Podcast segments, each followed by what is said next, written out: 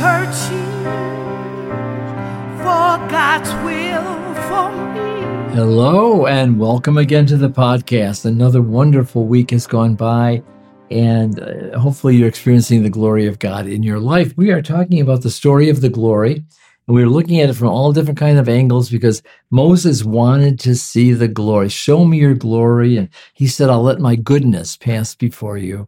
And you know, the goodness of God is his miracles, his healings, his wonderful love towards us, his mercy. God is good and his mercy endures forever. And that goodness passed before Moses, and that was the glory. Now, I want to talk to you, though, today about Jesus in his present state, okay? Sometimes we think of him as the man from Galilee or the man on the cross, um, the baby at Christmas. Uh, but but none of that is the present reality of who Jesus is in his resurrected state. And I want you to understand this so that you can understand why he wants to show you his glory and how he'll show you his glory and why it's possible for him to show you his glory because he's in glory. He's he's in a glorified state. So let's begin by looking at the uh, letter that Paul wrote in uh, Corinthians, 2 Corinthians, chapter number um, 5 and verse 16. It says, Therefore, from now, now on, we regard no one according to the flesh, even though we have known Christ according to the flesh, yet now we know him no longer as thus. Okay? So I'm, I'm really asking for this paradigm shift in your head.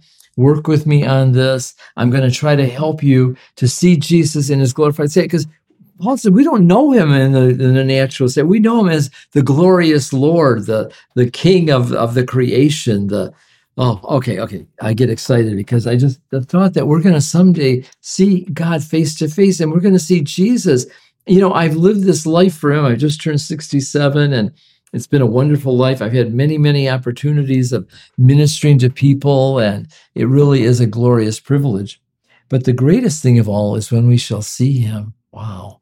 So let's look at Matthew chapter 17, verses uh, 1 and 2.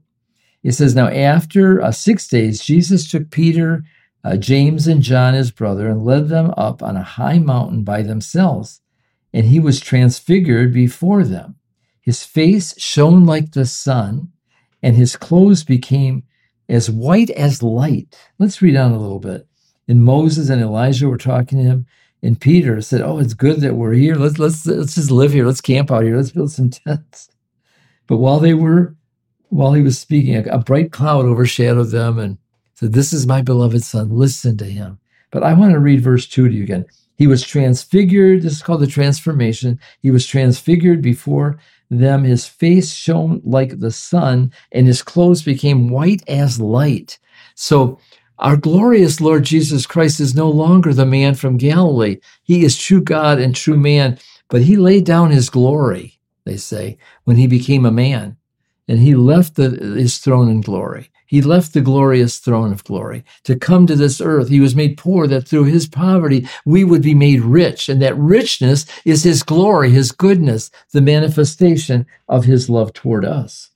Now, when we look at um, the, the letter to the Hebrews, the first four verses, the first chapter, God, who in various times and in various ways spoke uh, in times past to the fathers by the prophets, has in these last days spoken to us by his Son, whom he has appointed heir of all things, through whom he made the worlds, and uh, being the brightness of his glory See, you've got to understand the glorified Christ to understand the glory that you'll inherit. He's inheriting in the saints. Everybody's going to be glorified. Uh, it says here that, uh, and being the brightness of his glory and the express image of his person, and upholding all things by the word of his power, when he has made himself, pur- pur- when he had by himself purged our sins and sat down at the right hand of the majesty on high, having become so much better than the angels, as he has by inheritance obtained a more excellent name than them. So there's so much packed into these four verses, but it is so important to grasp this that he didn't come to save the angels. He couldn't save the ones that had fallen because they uh, weren't given like a free choice. They were supposed to follow God. They were in total rebellion. We, however, have a cha- choice, life and death. And I say choose life, choose God, choose Jesus, choose the Lordship of Jesus. So when you choose life, you're choosing the glory.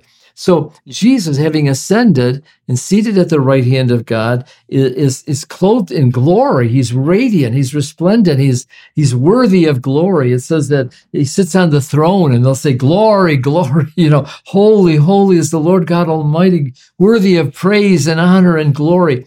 So you have to change your mindset to think of, of God, of Jesus in his glorified state. When you understand this a little more clearly, you can understand how you become a partaker of the richness of his glory and that he'll meet all your needs according to his riches in glory because he's in glory. this is, is something that is a mystery kind of, but Peter was so stunned by it, he just wanted to stay there. And sometimes you might want to just stay there when you're in your prayer time, you're anointed, you're filled with the glory of God, the Holy Spirit. And when you've got to leave that throne of glory and he wants you to, to live in this earth for this season. Lay down your glory, if you will, until you will sometime inherit it with him in heaven for all eternity. This, this is so deep. But if you can see Jesus as glorified in the glorified state, you can understand how you will be in a glorified state. Oh, chew on it. Listen to previous programs get the future programs, binge watch it till you're filled with the glory of God. Amen. That you can see Jesus in all his glory, that you no longer know him after the flesh, that you know him in his glory. Wow. Oh, this is good. Father, in the name of Jesus, reveal your glory to the people by your Holy Spirit. Let them see the glory. Show them your glory. In Jesus' name. Amen. Hey, if you're getting anything out of this, I want to hear from you. Write me, frankjulian5 at gmail.com. Go to our website, frankjulianministries.com. You can contact me through that, and I have been, um, and also through our apps and Roku channel. Tell a friend, let's, let's grow this. And we want to pray for you. If you have a need, let us know.